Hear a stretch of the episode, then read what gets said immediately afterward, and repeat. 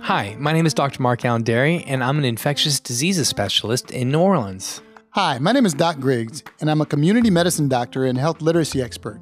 This is the Noise Filter Podcast, where an infectious diseases physician, That's me, and a health literacy and communications expert. that's me, talk about what you need to know about COVID 19. You can find more information about this show and our other daily live updates and Q&A show at noisefiltershow.com. So let's get started.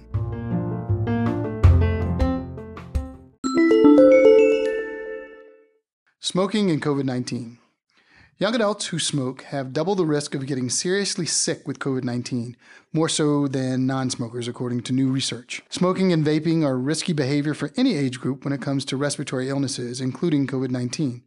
But they stand out as a vulnerability for people between the ages of 18 and 25 years old, partly because that age group has so few other risk conditions for severe COVID 19 infection, according to a study published in the Journal of Adolescent Health. Now, the most prevalent factor conferring medical vulnerability to severe COVID 19 illness among young adults was smoking. Notably, the risk of being medically vulnerable to severe disease is halved.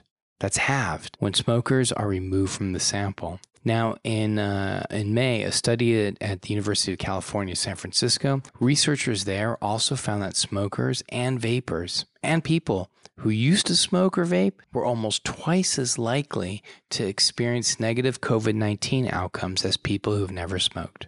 At an estimated 12%, Washington state adults have the third lowest cigarette smoking rate of any state, behind Utah and California, according to the data from the Centers for Disease Control and Prevention for 2018, which was the most recent year that these stats were available. The states with the highest percentage of smokers were West Virginia, with more than a quarter of smoking adults, Kentucky with 23.4%, and Arkansas with almost 23%. Adolescents, meanwhile, seem to be reaching for e cigarettes instead, and a healthy youth survey found that more than four times as many 10th graders report using vapor products than cigarettes, according to the Washington State Department of Health. Doc Griggs, you know, I will say at the very, very, very beginning, you were all over smoking and vaping, uh, and uh, and I remember I'm like, well, you know, uh, uh, you know, and I it was it you know it wasn't something that that I was I was there on quite yet, but you were very early with smoking and vaping. Stop because you are going to potentially harm yourself with COVID nineteen, and you were right. If you have a virus that is attacking your respiratory system and damaging the cells of your respiratory system, Annie Mae would say, What kind of would do something to hurt their lungs if it's going to hurt the lungs, baby? Whether it's vaping or smoking, regularly inhaling something besides air into the lungs is continuing to prove to be even riskier during a pandemic involving a respiratory illness.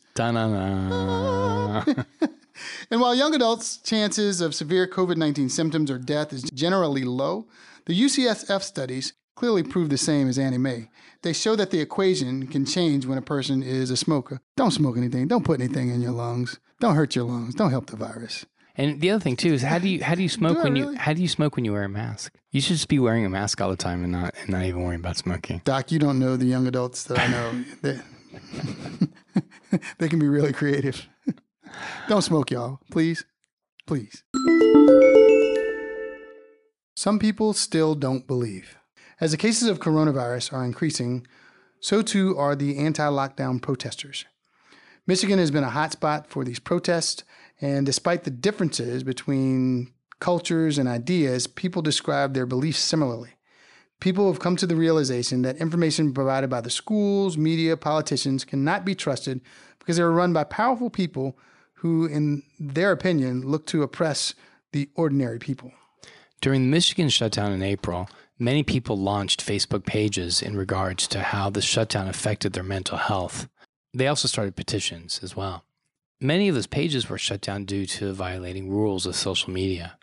Protesters believe that removing these posts were evidence that powerful elites are trying to silence those that are more conservative. There are speculations about the lockdown that it benefits the rich, the wealthy, as well as powerful people. And it seems like many of the businesses that got the loans were already big companies, and, and they were. Meanwhile, over 250,000 motorcyclists will meet up for the 80th annual Sturgis Motorcycle Rally. Many of them will walk around without masks and are not concerned about the virus. Some even mention, I quote, if I get sick, then I get sick. This is what they believe is an annual tradition and cannot be missed. People come to meet up with old friends and celebrate their wedding anniversaries and other various core beliefs. That's right. So you see, here in the US, we have laws and our Constitution like freedom of speech and beliefs to protect our citizens. Many people are against lockdown because they feel like they're being oppressed. They feel like this lockdown only benefits the rich and wealthy while ignoring the interest of beliefs of the regular everyday people. You know, Doc, I'm, you and I have talked about this, you know, and, and, and these folks that don't believe in the virus, uh, we, we see the same thing with those that are, don't believe in vaccines. And there just tends to be groups of individuals that just see life differently than we do. We oftentimes say that we live in a post truth America, and, and I do believe that. And it, it has been frustrating uh, to try to continue to bring the most up to date and scientific information to people so as to save their lives or to, to save their the lives of their family members only to be met with resistance. And i guess it should be no surprise that we're seeing public health officials uh, resigning uh, all over the country uh, due to the extreme stress and the unfortunate politicization that has occurred as a result of this worsened healthcare inadequacies for pregnant black women. Medical racism and injustice has largely been highlighted and exposed since the outbreak began.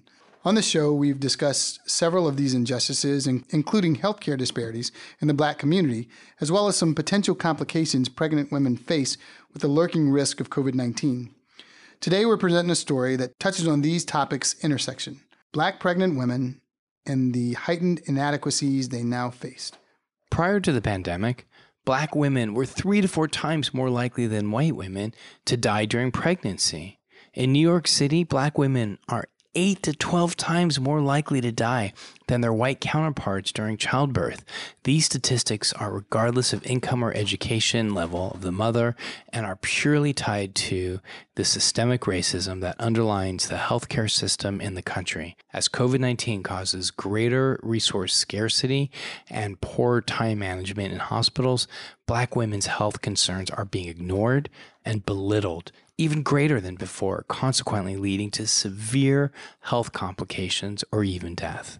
They are not taken seriously, and their concerns are turned away as some healthcare workers prioritize others before them. Just as a personal note, this is an area of, of my professional research. And I, if you are interested in this idea of how black women are more likely to die than white women, there's an excellent article in the April 2017 edition of the New Yorker magazine uh, by Linda Villarosa, who spells it out beautifully. If this is something you're interested in, please read that article. It is eye opening. So, the research reflects that most of these deaths could have been prevented had healthcare measures been taken earlier. Studies are in progress now to decipher if this disparity is getting worse with COVID 19. While no conclusive results have been released yet, many anecdotes and, personal stories portray that this racially biased disparity is indeed worsening amidst the outbreak. Story after story is produced in the media telling the heartbreaking tale of another black mother's death during pregnancy or childbirth. Doc, this is an area of interest for you. How do we foster a widespread solution to mitigating this awful disparity, COVID 19 or not? You know, I mean, so that's a complicated uh, question, of course. And, you know, just real quickly, let's just be very clear that when we talk about the social determinants of health, we have to remember the social determinants of health are just basically a collection of final outcomes as a result of the systemic racism that has existed in this country for 400 years. And so when we talk about redoing our healthcare system or when we talk about improving the measures, certainly some of these desperate measures that we're seeing here, we have to do it from the perspective of an anti racism lens. Uh, there's no other way of doing it. And not only just racism, but it's an anti racism, it's an anti misogyny, an anti trans, and homophobia. That's it. That's how we reverse this uh, moving forward. So, you know, the simple and surface level answer is to take all patients' concerns seriously. Unfortunately, racism is sometimes less apparent and more hidden. So, healthcare workers truly believe that they treat all patients alike, when in actuality, white patients statistically receive better health care than people of color, again, regardless of education or income levels. And again, if you read Linda Villarosa's article, she mentions that as well. We've seen just how clear and obvious several healthcare disparities and inequalities have become since COVID 19 has shifted all of our lives. Now more than ever, we need to work diligently to close the gap of inequality and injustice within the healthcare system and beyond. The first step is acknowledging that there is a problem to be dealt with and solved. And then the next step is that we need to implement immediately anti racism, anti misogyny, and anti trans and anti homophobia messaging and processes.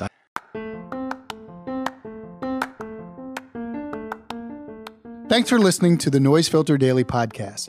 Dr. Dery and I have a daily show at 4 p.m. Central Standard Time where we go into more detail on stories and answer your questions about COVID 19. You can find Doc Griggs at Doc Griggs1 on social media, and you can find me at Dr. Mark Alain Dery or at DRDERY. You can follow us at Noise Filter on Instagram, Noise Filter NOLA on Twitter, and for more information about us and the show, you can go to noisefiltershow.com. Hey, Doc Griggs, any last words? Remember, get checked, get fit, get moving. And remember to get some rest to boost your immune system. And, Doc, protect yourself and others by staying home and please wear masks when you go outside. Remember, health is a human right.